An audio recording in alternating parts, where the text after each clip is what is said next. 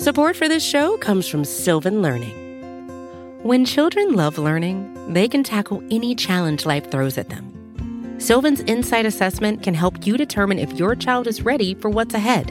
It can also identify gaps in learning and point out areas that could be of concern for your child so they can tackle what's to come. And right now, it's the best price of the year at $29.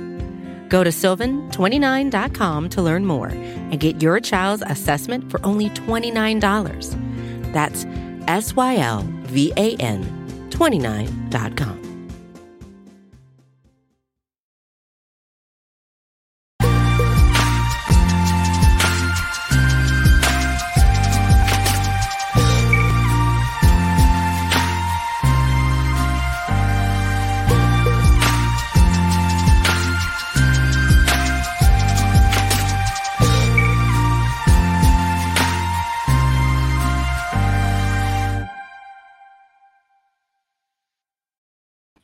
Listener questions live on the Orange and Black Insider Bengals podcast, getting you set for Memorial Day weekend. I'm Anthony Cosenza, joined by my partner in crime, John Sheeran. Getting set for the big weekend ahead, buddy?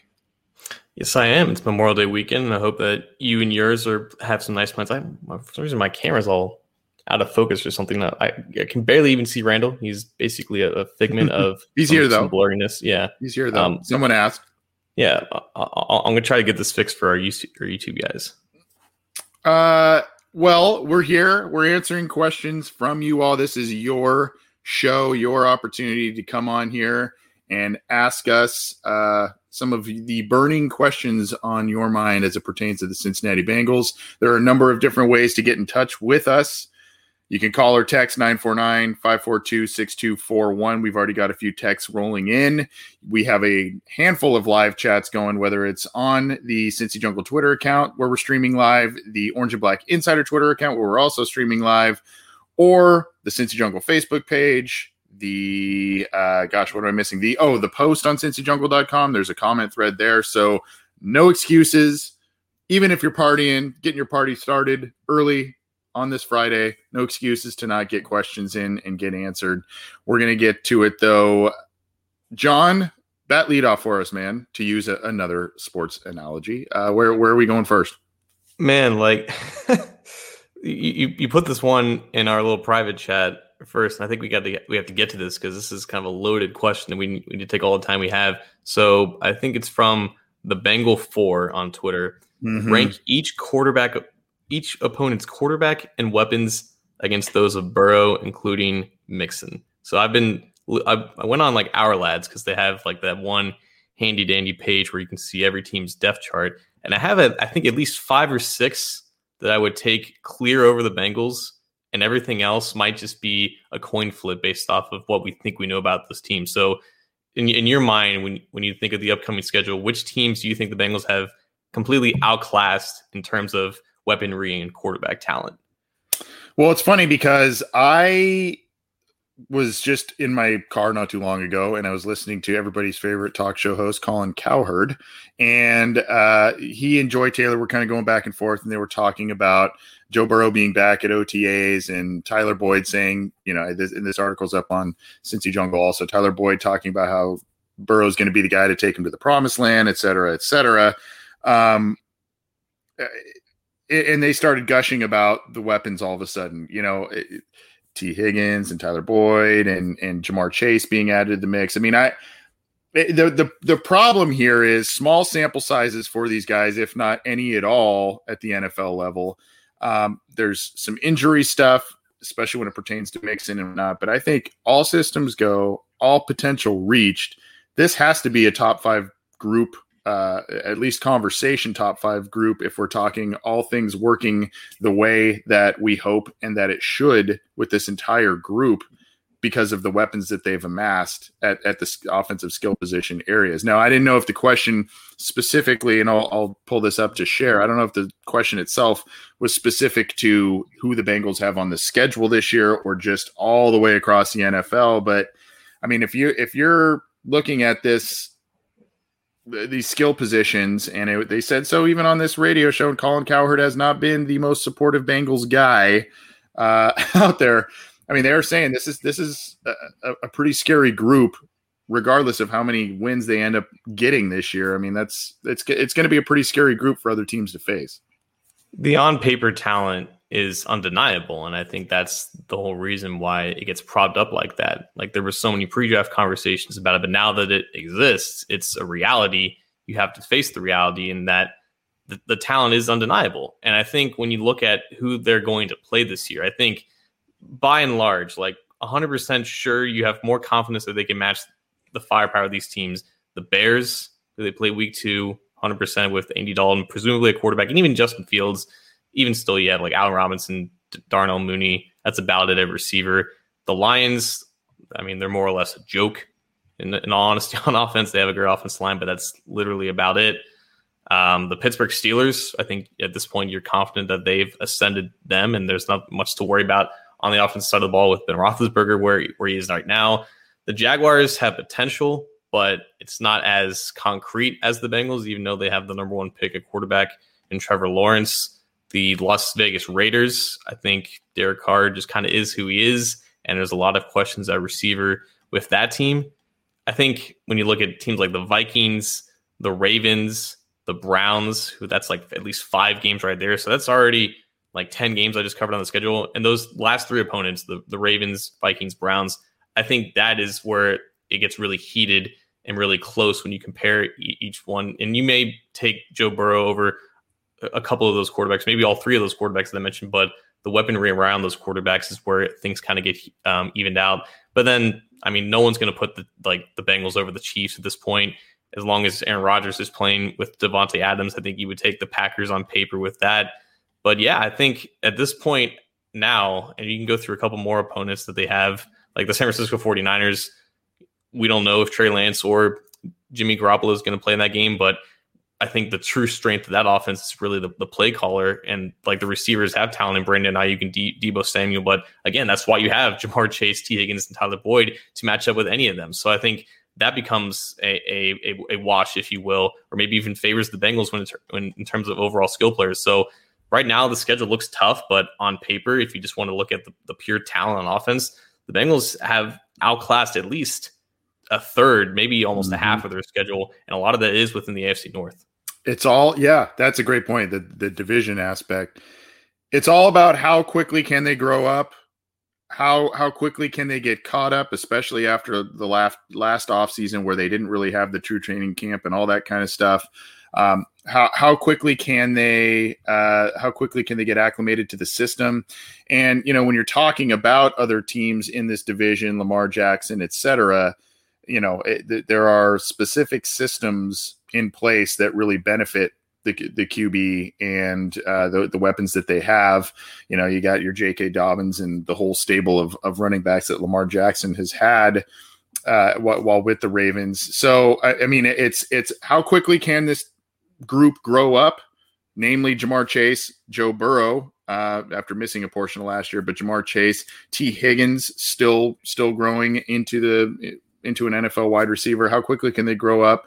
And of course, you know how how quickly will they integrate into the system that's being created that obviously suits all of the strengths of that core and and i mean we're talking obviously we go to the kind of the obvious people burrow boyd higgins chase we didn't even mention auden tate who a lot of people love as a wide receiver for you know th- there's a possibility that they make another addition somewhere out there maybe one of these undrafted free agents uh, kind of uh, of the last couple of seasons impress them but um, you know, it, this is this is a, a deep question, but um, you know, there, there's a lot to it. I think. Exactly, and I noticed that you didn't even give an answer because of how tough the question that actually right. is. But right. I mean, that's it, it's May. Injuries are going to happen. This and this question is going to evolve. But right now, I think they're they're pretty set to compete with most teams on the schedule. Where where are we going next, man? I think we might have a call coming in at the moment.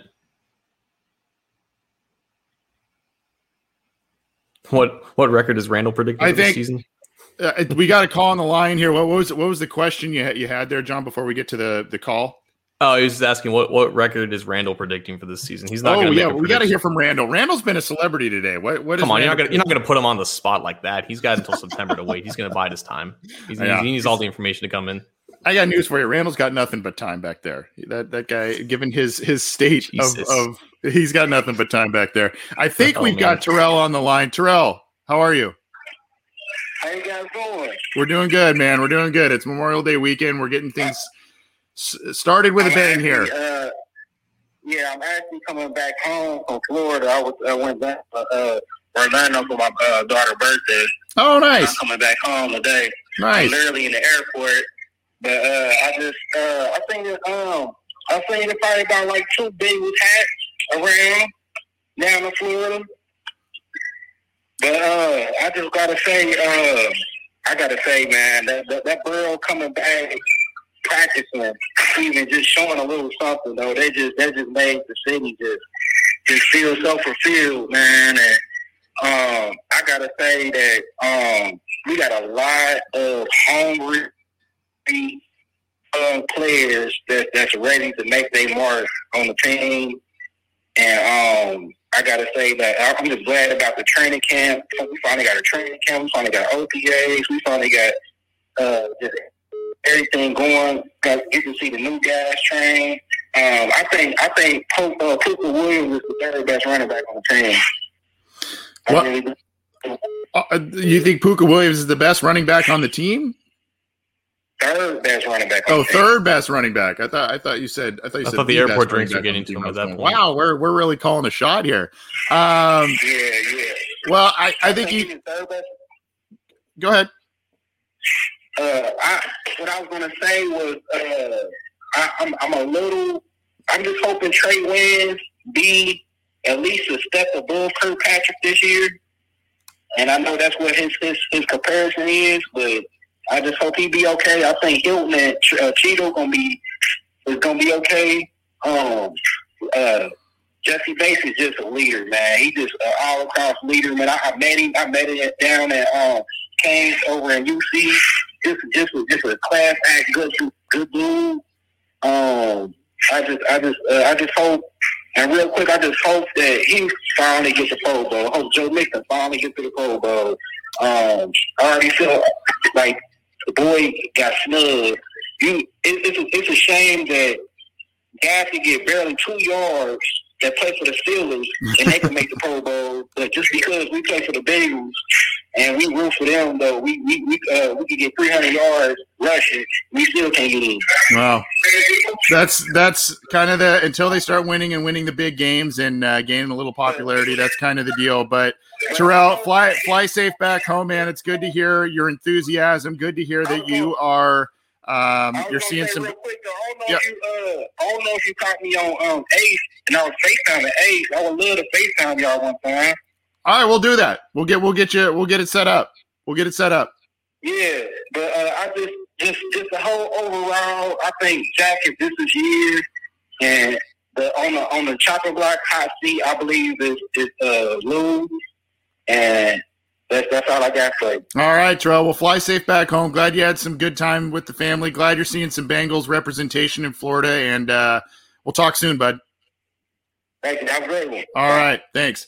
We had uh, a couple more calls come through too during um, during our convo there with Terrell. So if you called and we didn't get through, call feel free to call back. We'll try and get you on.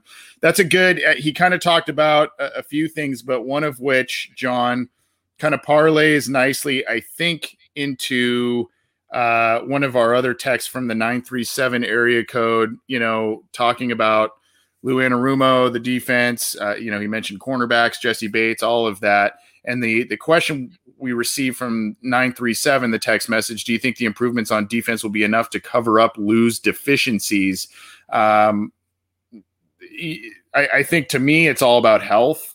And this is still Lou is one of the uh, kind of a, a rookie coach himself when he came in with with Zac Taylor and company in terms of the the position he was given. He was a guy that they I don't want to say they settled upon, but kind of uh, based on based on no, other people. No kind of about it. No. Yeah, yeah. I mean, so uh, I mean, it, it's a big year, as Terrell said. It's a big year for a lot of these people to to put up or shut up. I think Paul Blanton in the chat said that as well. But do you think that they have done enough? starter wise, depth wise in the draft, everything to be able to kind of overcome maybe some of these inefficiencies that Lou Anarumo has as defensive coordinator, and or does he finally have the pieces that will eliminate those deficiencies that he has shown over the first couple of seasons? Well, I think the, the, the, question was like, do you think the improvements on D will be enough to cover up his deficiencies, Lou's deficiencies? We don't even know if they've improved on defense. We just know that everything's different. There's a lot more money thrown against the wall to, to make it better. We don't know if they're better yet. We don't know if they have a true pass rusher that can win one on one matchups like Carl Lawson, Carlos Dunlap in his prime could do, or Geno Atkins in his prime could do. They have a lot of new faces, and you like to think that the new faces are going to be better than the old faces because the old faces couldn't do jack shit when when they're up against the wall last year, but we don't know if they're going to be better. Like it's the same defensive coordinators, a bunch of new personnel. We don't know if the personnel's better. We just know that the personnel that they did keep, they're solid players, including Jessie Bates, who if Terrell saw him at Canes at UC, he might have even saw me. I've been I've been a frequent um, mem- um, customer there in years past. I, I feel good about the depth I feel better. I should say I, should, I feel better about the depth now. Where we're, I think we're all kind of worried on defense is maybe some of the star power that you lose in a William Jackson, a Carl Lawson as starter players, but I feel that they are far better prepared to withstand injuries, maybe even multiple injuries at certain positions, and that puts them in a much better place than the last couple of seasons. Now Unfortunately, John, the last couple of seasons, it's like an injury hits a position group and then it hits again, and then it hits again, and then it hits again, and then it hits again. And all of a sudden, we've talked about this. They're they're using street free agents and whatnot to come in here and start football games, not even vie for a possible spot on the roster. They're starting regular season football games. So I feel like the moves that they made in the draft this year in particular, going real heavy on offensive and defensive line I think they are in a much better place depth wise to withstand, you know, the potential devastating injury, a ravaging of a of a position group. That's where I feel better about things. That I will agree with, and every team will suffer injuries. And it's just about who can manage it better and who whose depth will be able to step up and at least produce decent results that will not cripple the offense on the other end. I want to go to the Facebook comment section from Frank Randolph and he addressed this to me, but I want us both to answer this question. Give me your numerical number rating on a scale of one to 10 on last year offense line starters player by player versus the projected starters this year. Um, so are we, Uh, are, is this like a Jonah Williams is a seven of 10 or like what, what are we, how are we doing this year? I think like that's baked into the answer, right? Like e- each of the five players have their like number attached to it, and maybe it adds up to a number out of ten, or maybe just like overall thoughts on the five last year compared to gotcha. this year, and that ends up being a number. So if I if I were to put a number on last year's group, they had two decent starters and three less desirable players. We'll put them at that, probably like a three. I think that's probably fair. You could put Hopkins and Williams, and they add up to probably like a three, and everyone else, okay, maybe three and a half, sure. Um, yeah. so, so three. You're talking about last year's group, a three, Th- three right. out of ten, three, okay. three and a half out of ten. Fine, okay. three and a half out of ten. This okay. year, I think right now, five and a half, maybe six. I think that's that's fair. Potential to be six and a half, seven also potential to be four, four and a half. We don't know yet. I think the average right now, based on the expectations, based on who they are right now, based on who they can be, I think five and a half is about right compared to three and a half last year. I, I would be hard pressed to disagree with the three-ish type of ranking of last year. I guess I guess I would say, you know, maybe I'll just price is right you here and say a four uh, instead of a three and a half on last year's score for me. I think this year for me right now is maybe a six, six point five, maybe upwards of a seven, depending on who starts and how things play out. I'll, I'll say this though, um, you know, I, the areas in which the Bengals were really bad last year and really the past couple of years, sacking the quarterback, forcing turnovers, protecting the passer, running the football I think if you get those areas to be, you don't need to be outstanding in those areas. You already have a quarterback who many believe is outstanding even after the injury and still recovering right now. You've got the uh, outstanding skill position players to me, if you're kind of like around m- middle of the pack in those areas, and then you've got Joe Burrow coming back and he's going to play at a level that you expect him to play. You've got these exciting weapons. I, I mean, I, I think that's a recipe for a pretty good season. If you got some of those areas shored up enough where you're not 28th or worse in like run defense, sacking the quarterback, getting you know, you know what I'm saying? Like if you are around that top half, that that middle pack of the league in a lot of different metrics and and rankings, I think that that will lead to a really respectable season and a, and a really fun season. It's it's those peaks and valleys, mostly valleys, in those really critical areas of the football team that have led them to have six and a half wins over the last two years. So, I mean, if they if they are a a C C minus group up front on the offensive line, that's better than the D minus F plus group that we've been seeing over the past couple of years, in my opinion. Good enough offensive line, a good enough defense mixed with a hopefully top tier quarterback and top tier receiver group that does have the recipe for success. I think that's what they sought out for. I think that's why they addressed the offseason the way that they did because they knew they had a lot of work to get to good enough at both offensive line and defense. And that's more or less, I think, what the plan is. So yeah, that's about right. Where are we going next? The we've got a lot of people asking for statistic predictions. I thought this one was a pretty good one from Royal Flush Terry, who mm. leads the Bengals in sacks this year on our in our live YouTube chat.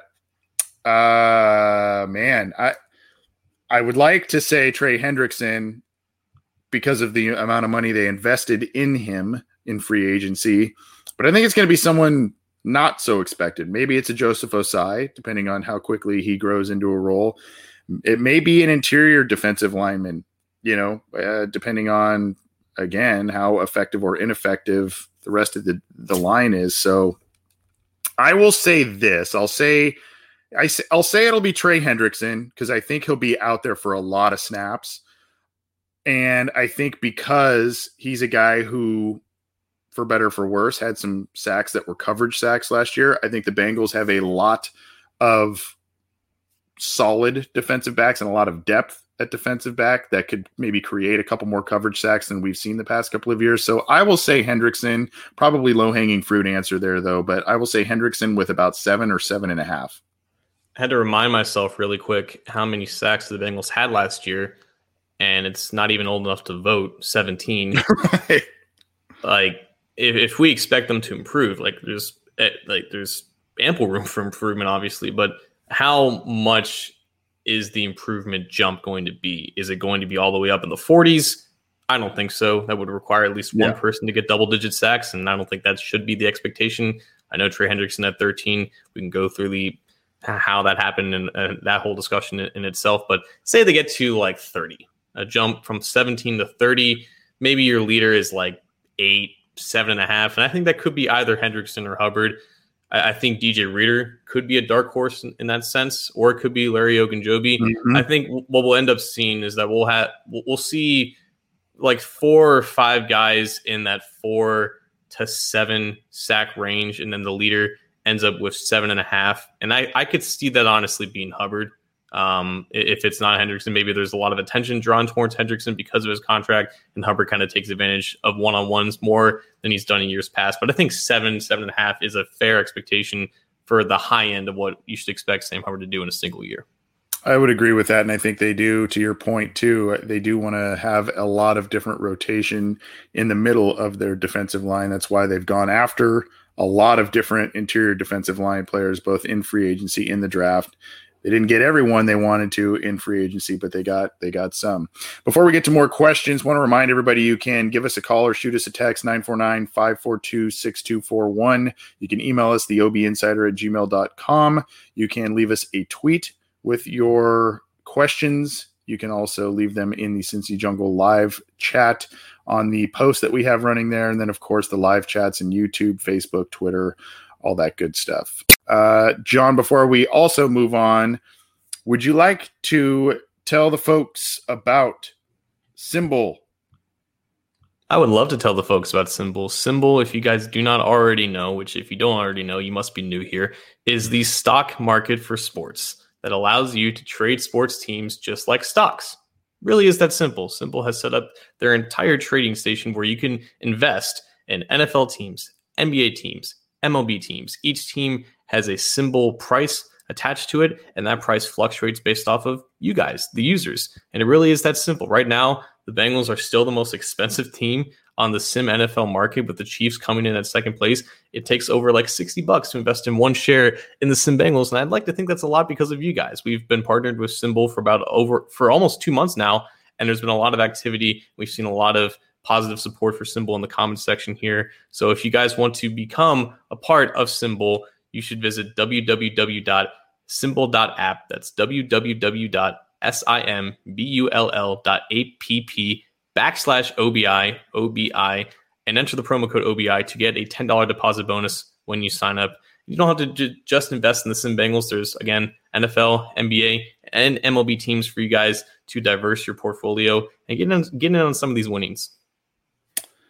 SimBull is a uh, a great partner of the program. Again, as John mentioned, get that ten dollar deposit bonus when you sign up using the promo code OBI. Of course, short for Orange and Black Insider. The graphic that you see there, twenty five dollars a share, not really indicative as to where the Bengals value is at, as John mentioned, but you can still make some money off the off of the Bengals. You know, if you're a savvy uh, stock trader, whatnot you can you can make some money there. And it is a fun addition to those who like to do some fantasy football. If you're into sports betting this is just a different way to have some fun with the football season but invest make some money and of course keep an eye on those bengals. And if they make the leaps that we're talking about making uh, you can make yourself some good money there. John was it your turn or mine? I had lost track there uh, to pick the next. I'll let I'll, I'll have you do it. I'll have you do it yeah, I was gonna go to. We had a text from the five one nine area code, and this texter asks,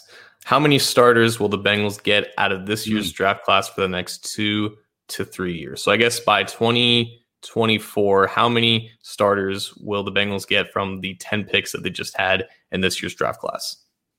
Within, you know, by like you said, by twenty twenty three or something like that. Um, yeah, so like yeah, three years down the road. Yeah, uh, I think Carman now, are we talking starting, playing well? You know, I, I, guys who will start. Right. It, it, you're you're good enough to to maintain a starting job. Yeah, I think Carman.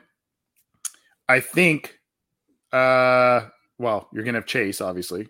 Um, I, you know, I, I waver on is Ossai going to be a niche player or is he going to develop and be? I mean, you had a, a, hype article, I think, from Geoff Hobson on Bengals.com saying there's this other guy in Pittsburgh named TJ Watt, blah, blah, blah. You know, so it's it's kind of like, oh man, does he become a guy like that? Or does he, you know? Um, so you've you've got that. Uh, I, I think you're gonna get another starter out of one of the other offensive linemen, whether it's D'Ante Smith or whether it's uh, Trey Hill down the road. I think one of those guys are going to develop. So I think your goal is always to kind of, you know, if you have seven or eight picks as a team, you know, you'd love to get one or two starters, another two to, you know, two role players that are very valuable, and then you kind of gamble with the rest. But I think if you're asking me now, you've got Ja'Marr Chase. You've got Jackson Carman's going to start for you at, at some point. We hope that that that works out. And then I think I'll go with D'Ante Smith as a guy that that develops into a starting tackle maybe down the road uh, that that they like. Does Evan McPherson count? Um, yeah, I mean, I, there's a lot of caveats, right? Is does Evan right. McPherson count? Do we also add in the UDFA's because there may be some guys there, slot receivers and such that could contribute punt returners? I don't know. Um, you know, you heard you heard Terrell talking about Pooka Williams. Maybe he's a guy that sneaks on the roster and does some things for you. But that's, I mean, I guess in terms of the the 22 offense, defense, those are the guys I would see. And then, yeah, of course, McPherson. If we were to add McPherson, I would say five, and that's Chase. I, I I will say Carman becomes and continues to stay a starter three years down three years down the road, and then yeah, I would agree that D'Ante Smith has the best chance compared to a guy in Trey Hill, even though um, Trey Hopkins isn't going to last with the Bengals forever. Hill eventually will get some chance to contribute, but I think the plan would be for D'Ante Smith to eventually become a starter at least by year three. And we talked a lot about Ossai and even Cam Sample and Tyler Shelvin, but like what they have right now, defensive line, is a lot of kind of long term stability. You have Trey Hendrickson under contract for four years. You have Trey DJ Reader under contract for three years. You don't really have a long term pass rushing defensive tackle behind Larry Ogunjobi, and that wasn't really addressed in this draft class. You think that Cam Sample is going to take some snaps at that position. That's not really where he's going to like. I don't think he's going to start at defensive tackle. He's just going to take some snaps there. So if Ossai is still a decent player, he he can become what Carl Lawson was in the first three years uh, of him playing. But he, but I think you're also operating under the assumption that Sam Hubbard is going to get extended. He's going to be a starter for as long as I guess Trey Hendrickson's also on the team. So you have your two starting defensive ends. But if you want to consider like your third defensive end as a quote unquote starter, because he's still playing like 25, 30 snaps a game for how much you rotate and how much you have to rush the passer and have, you know, as many pass rushers on the field as possible, I think you could make some type of, of a uh, qualification for Ossai to technically be a starter. So that's Chase, Carman, Ossai, Smith, McPherson. I believe that's five, unless I just completely counted wrong.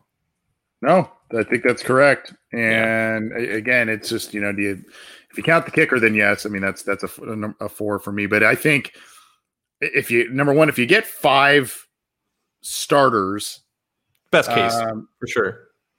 So yeah, I mean that that's that's pretty that's pretty awesome. But I think that also makes up a bit for some of the the lackluster stuff we've seen in some some recent drafts, including um, you know some question marks coming out of that first one under Zac Taylor. So um, you know that's that I, I think there's a lot of promise in this, but again, it's reaching that potential. What kind of role would they be given, and how soon?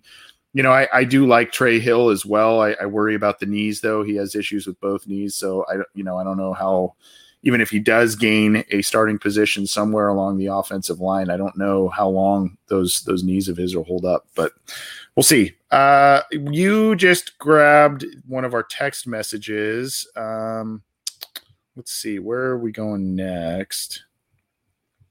John, you had one, I think that was. I'll let you take that one because it was, I think, to you.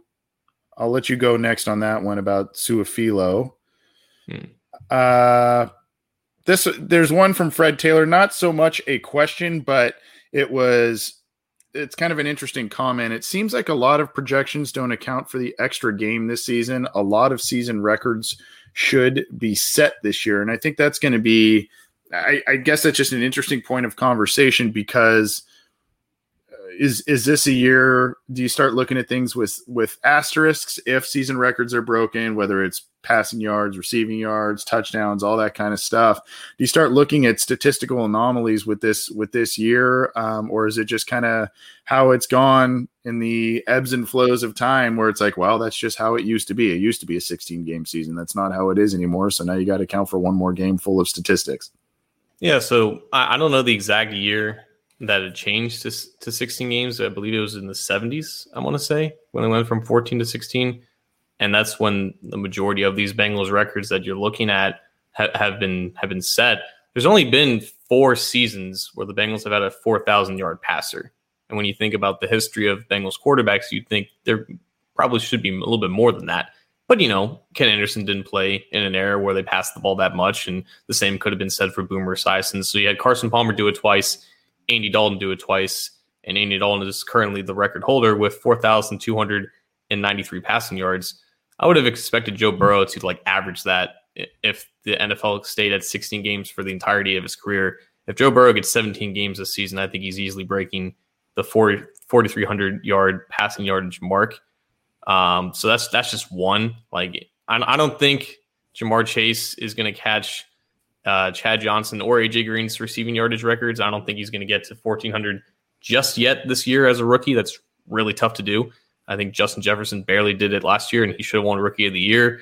Rushing yardage, you have Rudi Johnson at the top with 1,458. I don't think Joe Mixon's going to get the ball that much top that. Remember, Rudi Johnson ran the ball 337 times 361 times the two times that he rushed for over 1,400 yardage. And on defense, like I don't think anyone's touching Coy Bacon's unofficial sack yeah. record or or Carlos Dunlap's official sack record. So if I were to bet on one, I think Burrow's easily breaking 4,300 if he stays healthy. Well, That's yeah. I mean, it's definitely possible. And uh, man, that the the days of Rudi toting the rock, I mean, and and they were still throwing the ball a lot. They just had the ball a lot. They just had the ball. They had so yeah. many turnovers. They'd always yeah. have the ball back. They just had had the ball a ton there. Uh, let's let's go to the one that you got. It was a, a tweet. I think was it directly to you from Tom Jackson, or was it? I, I will have to look for that one. Yeah, I, I, just asked for questions on Twitter at John double underscore Sheeran. If you guys aren't following, um, Tom Jackson at TJ underscore Jackson underscore RF. He's asking why was Xavier Su'a-Filo getting first team reps at right guard instead of Jackson Carman, who needs them far more than the veteran who won't be playing right guard? Well, that's what we think. That's what we thought was going to happen. We thought that Carman was going to be the start out of the gate, but it makes sense in OTAs to have the veteran out there at a position that he played last year over the rookie who has never played that position before in his life. Again, I don't think this is indicative of what is going to end up happening. It's definitely not in stone. If you're just asking for five guys who have been in the NFL before and have played these positions before, and you just want them going through the motions and giving everyone else an idea of what this new scheme is going to be like when they're playing in shorts and shirts, that's fine. I think, I guess the one minor surprise is having Su'a-Filo at right guard and Spain at left guard. It was it was going to be a question of if those two guys are out there, who's going to play which spot, and that's kind of what we talked about on Wednesday's show because they're both natural left guards, but you have to think that Su'a-Filo, who's under contract for two more years, and he had the experience at left guard, maybe he would have gotten the shot over Quinn Spain, who's right now playing on, on a prove it deal for about vet minimum. So maybe it's more surprising that Spain is getting out there as a starter, but you know, before he got to the Bengals, he was renowned as a quality starter in this league, which is more than what you could have said about Su'a-Filo. So it goes back and forth both ways, but I think it, with in this specific case, you just kind of want veterans out there and not really think twice about it. I don't know if this tweet from Tom is, and I don't know if that's Tom Jackson from ESPN and NFL primetime or not. But we would be uh, honored, Tom, to have you on the show, man. Yeah, if, if you are that Tom Jackson. Yes, yes. Uh, but it, I don't know if the if the question is like out of stemmed out of concern, like why you know we drafted Jackson Carman, he's a second round guy. Coaches apparently have big plans for him. Why is he not starting right away? To me, if if he wasn't going to be starting in either OTAs or training camp or something, uh, uh you know, if there was going to be an instance where he was not going to be the starter, Carman, that is, I would prefer it to kind of be this way where he gets more reps in training camp in preseason to not only get acclimated to things and the speed of the game, the the strength of the opponents and all of that, but just to get more rep- repetitions and more in preseason more actual game snaps. And I think that this is just kind of like, hey, you know, we've got we've got some veterans here. We're going to give the veterans the tip of the cap in OTAs, and we're going to give them the the start here. By the way, Dan Hoard, who did relay the starting offensive line lineup, uh, did say, you know, kind of take this, take what you're seeing with a grain of salt because there could be a lot of movement uh, and shuffling around and a lot of competition at some of these spots. I mean, Billy Price is at center, or at least he started at center in OTAs because of Trey Hopkins' injury and recovery. So, I mean, there there could be still some moving parts by the time the next couple of months roll around. But also, this Su'a-Filo is a guy that uh, Frank Pollack is probably trying to. Uh, wasn't wasn't Pollack with him in Dallas? If I if I remember correctly, uh, were they believe, were they linked together? I believe Pollack left before Su'a-Filo. Okay, there. Well, regardless, uh, Su'a-Filo was brought in with Turner, so he's got to kind of get in the good graces of his new offensive line coach there. So you know, that, I I wouldn't sit here and go, well, "What's going on? Why isn't Carman getting the start right now?" It, it you'd like to see him out there immediately in OTAs, but I think you know if it, if there is a time to panic in terms of you know what's the potential here, what is he looking like? I think we need to start looking at September, the preseason games, and what we're seeing in some of those games, those practices, and where the starters are at that point, and and kind of gauge it from there. If this is indeed a question about kind of panicking on Carman. Where else uh, do we? Oh, I had one here, John, if you don't mind. Uh, it's from James Hawley. What are your opinions of the Kavon Frazier pickup? He is the safety who has played in Dallas and Miami, um, kind of bounced around a little bit, been in the league a few years. And really, again, for me, more depth, not a lot of statistics to his name. is a guy who was drafted, I think, or uh, started playing in the league in 2016. I'll have to double check that, but mm-hmm. 73, 73 total t- uh, tackles to his name in that time. So really, I think there's, there's there's a special teams role here. There's a rotational role, a depth role, and maybe you know, kind of filling out some things. And I know you have mentioned that the Bengals had some roster spots to fill out anyway after the draft. Um, so I, I, think in some ways this makes a lot of sense. I think a lot of people were hoping for an offensive line addition, maybe another pass rusher, but pickings are a little bit slim there. And we know that Lou Anarumo, the former defensive backs coach, loves, loves, loves to collect defensive backs, especially as the coordinator of the Bengals. But your thoughts on the Kavon Frazier pickup? Uh, all I know is that he played for the Dolphins last year, so I guess Marion Hobby put in a good word for him. He played with the Cowboys before that, and I don't know if there's anyone on the Bengals defensive staff that worked with the Cowboys from 2016 to 2019, but he's just been in the league for a handful of years. I think he just has some minor experience as a rotational guy. Probably has special teams um, experience to his name as well. I just I would just think that this is a guy that Hobby knew they wanted someone else to fill in at safety behind Ricardo Allen and Brandon Wilson as the reserves at those respective spots. So he basically joins Trayvon Henderson as a fellow third stringer at the position. But just like the Joe Bachie um, signing at linebacker, this basically rounds out those position groups to make sure that they have enough bodies to get through training camp, I would assume. Yeah. And we've got another text coming through here from the 513 i believe it's from dre.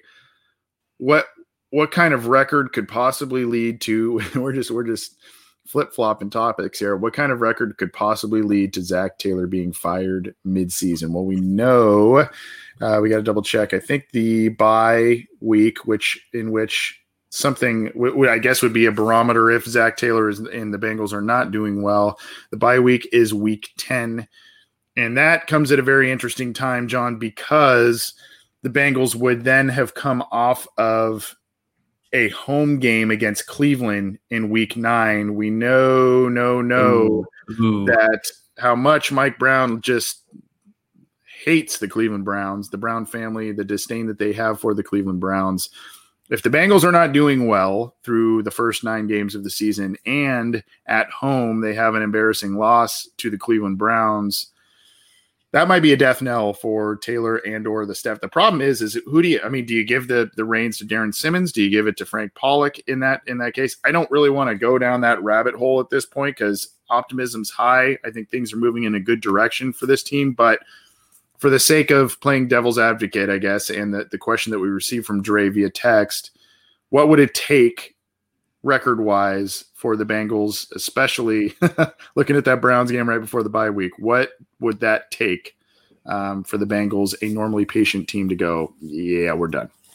So, what, would that be? Nine games leading up to that point? Yeah. I, I would say if he's one and eight, I think he's gone at that point because you're not really expecting to win more than a handful of the remaining games. And that puts you at like four and 13, five and 12 at that point it's basically the same as last year. Yep. and maybe there's something catastrophic that happens because of that record and maybe that would be reasons to give him another chance. But you have to think if they don't make like at least decent progress excuses and injuries be damned that he's going to get his leash kind of extended here. Um, if he's like treading or if he's on the direction of picking in the top three or five again by midseason, I think that would be what would constitute his mm-hmm. early firing at that point. And just to remind everybody, this is on Bengals.com. The schedule here, week one, uh, hosting Minnesota at Chicago, week two, week three at Pittsburgh, week four, hosting Jacksonville, week five, hosting Green Bay, week six, going to Detroit, week seven, going to Baltimore, week eight. So you've got three road games in a row two of which seem to be pretty winnable games in at Detroit and at New York. Then you have that barometer game, I guess, against Cleveland at home, and you've got the bye. So, and we went through the schedule. This is kind of a little bit of their easier port. We we know they've got kind of a, a murderer's row at the end of this uh, season there with you know Cleveland and Kansas City, and I you know so I mean, Minnesota, that doesn't seem to be a, an overwhelming game. Minnesota will be uh, scrappy and probably decent, but that doesn't seem to be an overwhelming game at Chicago. Chicago's got a, a good roster, but they've got questions at quarterback. It depends on who's playing and how good those those, those respective quarterbacks they have look could be a rematch against good friend Andy Dalton. And then, of course, Pittsburgh. Which Pittsburgh are you going to get? Are you going to get the one that the media thinks is taking a big step backwards this year, or are you getting the usually competitive, tough Pittsburgh team in Heinz Field? That's going to be a tough one. And then Jacksonville should be a, a fun one with Trevor Lawrence, but you know that should be a game at home that the Bengals potentially uh, take that one, hopefully, and then of course Green Bay, who's quarterback there. I mentioned Detroit, Baltimore, Jets in a row on the road, and then of course you've got Cleveland there. So I mean, there should be some games there that are are winnable, and the Bengals should. There's not not really an excuse to have one win with this roster by the time the bye week hits. I guess is kind of the message I'm trying to convey. It just seems that seems like a very uh, an incredible under underwhelming type of performance if that's where the Bengals are at that point. In conclusion, don't expect it to happen. Don't expect him to get fired there. Um, right.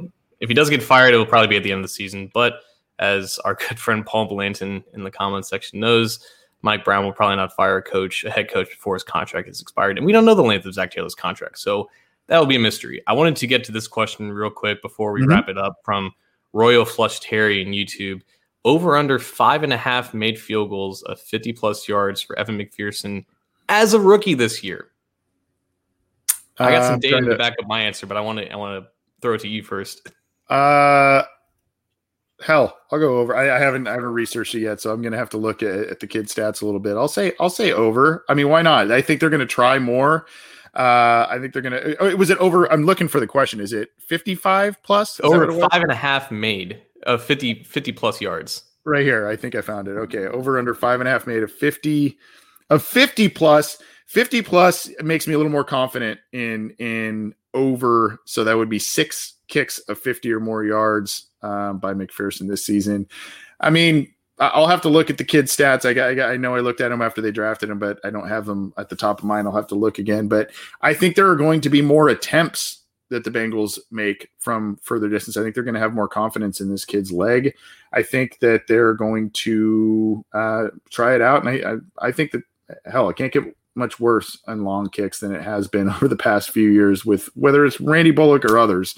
They just haven't had the strongest leg kickers. It's probably crazy and pie in the sky thinking that what I'm saying is going to come to fruition, but hell, I'll just say over. Why not? But it'll be six. It's not going to be like eight. right. Be- because eight is the most that a kicker made beyond 50 last year. Brandon McManus okay. was eight of 13 from 50 plus last Denver, year. Denver, right? Yeah. Young yeah. Ho Ko of the Falcons was seven of seven. And I believe oh. he made the Pro Bowl because of that. Um, Randy Bullock was two for four.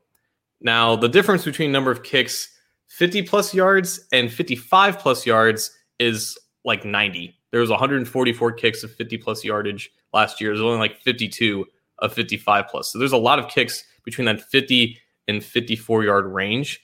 And I do agree that there's going to be more kicks attempted a 50 plus yardage. And they won't be they won't be so timid to like punt in those situations because they feel confident that they have a kicker that at least is going to get it there. But also it may not be like they're going to lead the league in kicks over 50 yards because I think we're seeing less kicks from that distance because teams are more aggressive and more inclined to actually go for it. And I think when you look at in terms of like neutral game script and, and like where, where it's not like a desperate situation to go forward, the Bengals are still relatively aggressive when going for it in those situations. And I think if you have confidence in the in, in the offense and you're not really necessarily going to be blowing out opponents and you're going to need to continue to score points, yeah, they'll have more confidence in their kicker, but I think they'll also have more confidence in their offense to go for it in those situations where you won't necessarily always have to use McPherson's big leg to make those 50, 50 or 55 yard field goals. So five and a half, there's still only five kickers that made five field goals last year of 50 plus yards. So I'm going to go under just because that's like where most kickers actually end up. But also, I don't think they're going to be addicted to kicking those field goals because unless you're in like a fourth and 10 or fourth and eighth type situation, I think the Bengals are still going to be interested in putting as many many points up on the board as possible because they're not going to be in a lot of blowouts games uh, in their favor. the going for yeah, leave it to you to to make me look ignorant. Uh, the, the, going for it thing, the Bengals have been going for it quite a bit, and whether that was with Joe Bur- Burrow or not, I mean, they were behind on the scoreboard, so they just went for it a lot on fourth down, as, especially as the season wore on last year. But um, yeah, it, the hope is that the hope is that you know McPherson turns into kind of a Justin Tucker type of guy that can be consistent from a lot of different places on the field, and if they have that kind of confidence in him, that only strengthens what they're trying to do on offense and and you know, I mean, they've made a, a pretty pretty high investment on, in the kid for for it being a kicker. So, um, you, know, I I'm just kind of I was kind of having fun with it, but I, I, would not be surprised to see see him be a bit more successful than some of his predecessors here. John, it would not be a listener question show unless you got a Thad Moss a Thad a Thad Moss question. I know you love you some Thaddeus Moss. Uh, Chris Hubbard, good friend of the show. Uh, do you think Thad Moss will make the Bengals roster come September? We did see him arriving on the field. I believe it was with Joe Burrow the other day, um, walking onto the field. So we saw his a first look at him in a Bengals uniform. I think I'll just start off with this because I I, I know how much you love Thad Moss questions, but I will say this: I think if Thad Moss is to make it anywhere in the NFL and have his best shot at success. I think, given the limited athletic profile that we saw in pre draft workouts and whatnot, I think it would be in an offensive system like this with a quarterback in which he is comfortable and had some really nice moments with in 20, um, 2019. So I think his best shot at having a, a, any kind of successful NFL career is probably with the Bengals because of the comfort level with Joe Burrow and, and the system they are running that has a lot of LSU verbiage and or uh, looks to it. That's just my take. I get Chris Hubbard's angle here, but I have no problem with Thad Moss being the third tight end after the Bengals claimed him off of waivers and he's mm-hmm. on an undrafted rookie contract. That's exactly what Thad Moss should be. So yeah, I do think that he makes the roster. I was looking at the video when he and Burrow were crossing the street. I'm like, Thad Moss is holding a, helmet. I wonder if it's Burrow's helmet because I made the prediction that like Thad Moss is just going to be here to carry Burrow's pads around so he doesn't have to put more pressure on that left knee. But no, I, I would love to have Thad Moss on the show though because I mean I, am I'm, I'm assuming the son of Randy Moss has a lot of great stories and obviously the best friends with Burrow. He would have a lot of insight. So I do, I do hope that he makes the team. I do hope that he sticks around and he can eventually become a friend of the show because I think he has a lot to offer, not only as a third tight end, but also as a great story for Bengals fans. I would be pleased with it also. I mean, if you've got CJ Uzomah, you've got Drew Sample, and you have Thad Moss there as your your three guys at the position group, each bring a little bit something different to the table there. Why why not? I mean, if he proves that he's capable, he proves that he can do some things in this offensive system, and and he br- brings value. I have no problem with it, but it's not again, you can't just bring guys in that Joe Burrow knows just because. They have to also prove that they can do things at the NFL level. They can be productive roster members and and show that when their number is called, whatever that may be, that they can answer the bell. And uh, hopefully Thad Moss does that. I would like to see him latch on with the Bengals, and obviously that it's not even just you know the benefit of, of Thad Moss too. It's it's you know, obviously the, the Joe Burrow side of the fence as well, where there's a, a, relationship there. And I think that I think they were best buds and roommates and all that kind of stuff, right? So, um, yeah, I mean, I, I don't see I, if he shows to be productive and comfortable in this system, I, I would have no problem with it. Hundred percent. Anything else we want to get to before we hop on out of here? Yeah, there was this one question from about yeah. a half hour ago by Ceiling Cat Okay. He, he was he was asking football is played with helmets and pads. Yet pro days are in spandex. Why not work these guys out in the same equipment they use in game to get a real assessment, so they don't get injured? I'm not trying to be snarky at all, but I feel like that's about as simple of an answer as you can as you can get, so they don't get injured. Yeah, I I I do understand. that is a Really... Well, all right, all right, uh, uh, uh, I think I took it the wrong way. Obviously, he's not talking about attacking people, but I think Johnny Manziel was the one who was in a, in a helmet and pads in his pro day. It, it's it's not about that. It, it, it's not like they want to get a good visual on how guys just how they do, and they want them to have as clean of a pro day as possible. And the, the less variables that you can have with that, the better. You're not; these guys aren't going up against contact, so there's no reason to have helmets and pads. So yeah, I just wanted to clear that up for him. Yeah, it's it's an interesting question. I was laughing though about the not only the the name but the avatar. If you see the avatar there, there's literally a cat poking through a, a ceiling tile. it's a pretty it's a pretty funny avatar.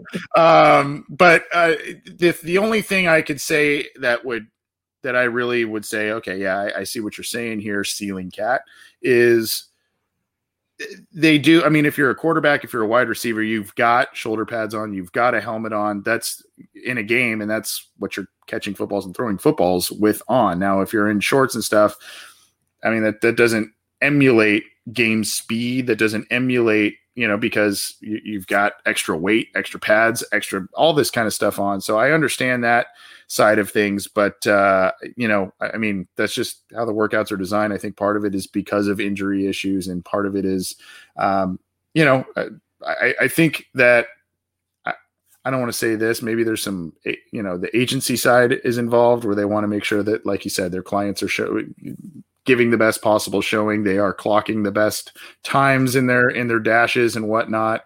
And uh, you know, I but I do see the I do see the argument a little bit of you know why aren't they using the equipment they use? Not necessarily you know hit guys hitting each other and whatnot, but you know, I mean. Your, your vision is different inside when you're looking through a helmet as opposed to not wearing a helmet. Your speed is different. Your movements are a little bit different. You but you know I mean, kind of is what it is. You have to probably ask someone a lot smarter than me to get get a true answer there. But really interesting question, and, uh, from uh, someone with one of the best avatars I've seen in a long time. That's a good. That's a good uh, image there. John, anything else, bud? Uh, I think we ran through all these questions. Yeah, um, we went um, through a lot of them. Yeah. Zach David use an S next time, not a dollar sign. well, I yeah. What was that about? Um, he likes anyway, you, yeah. Yeah. Well, that's good. Well, that's good. uh, well, thanks everybody for submitting your questions in a number of different ways. Sorry if we didn't get to yours. We tried to get to as many as possible. Enjoy your Memorial Day weekend. And uh, John, anything else before we say adios to all these people? Even Zach David with his uh, lovely compliment of us. Yeah, I think I think Randall wanted to say something real quick. Oh, he must have lost it. Never mind. Oh, good. No, he got stage fright. All right. That's all right, Randall. Next time. Everybody, enjoy your Memorial Day weekend. We'll see you next week with more content. Keep it to Cincy Jungle for, for all your news, opinions, analysis, all that good stuff, as well as our podcast channel, which includes this amazing, amazing show, along with the others from Ace and Zim and Chalk Talk from Matt Minich. Those are high end programming as well. So check all of that out. We will see you all. Enjoy your weekend. Take it easy.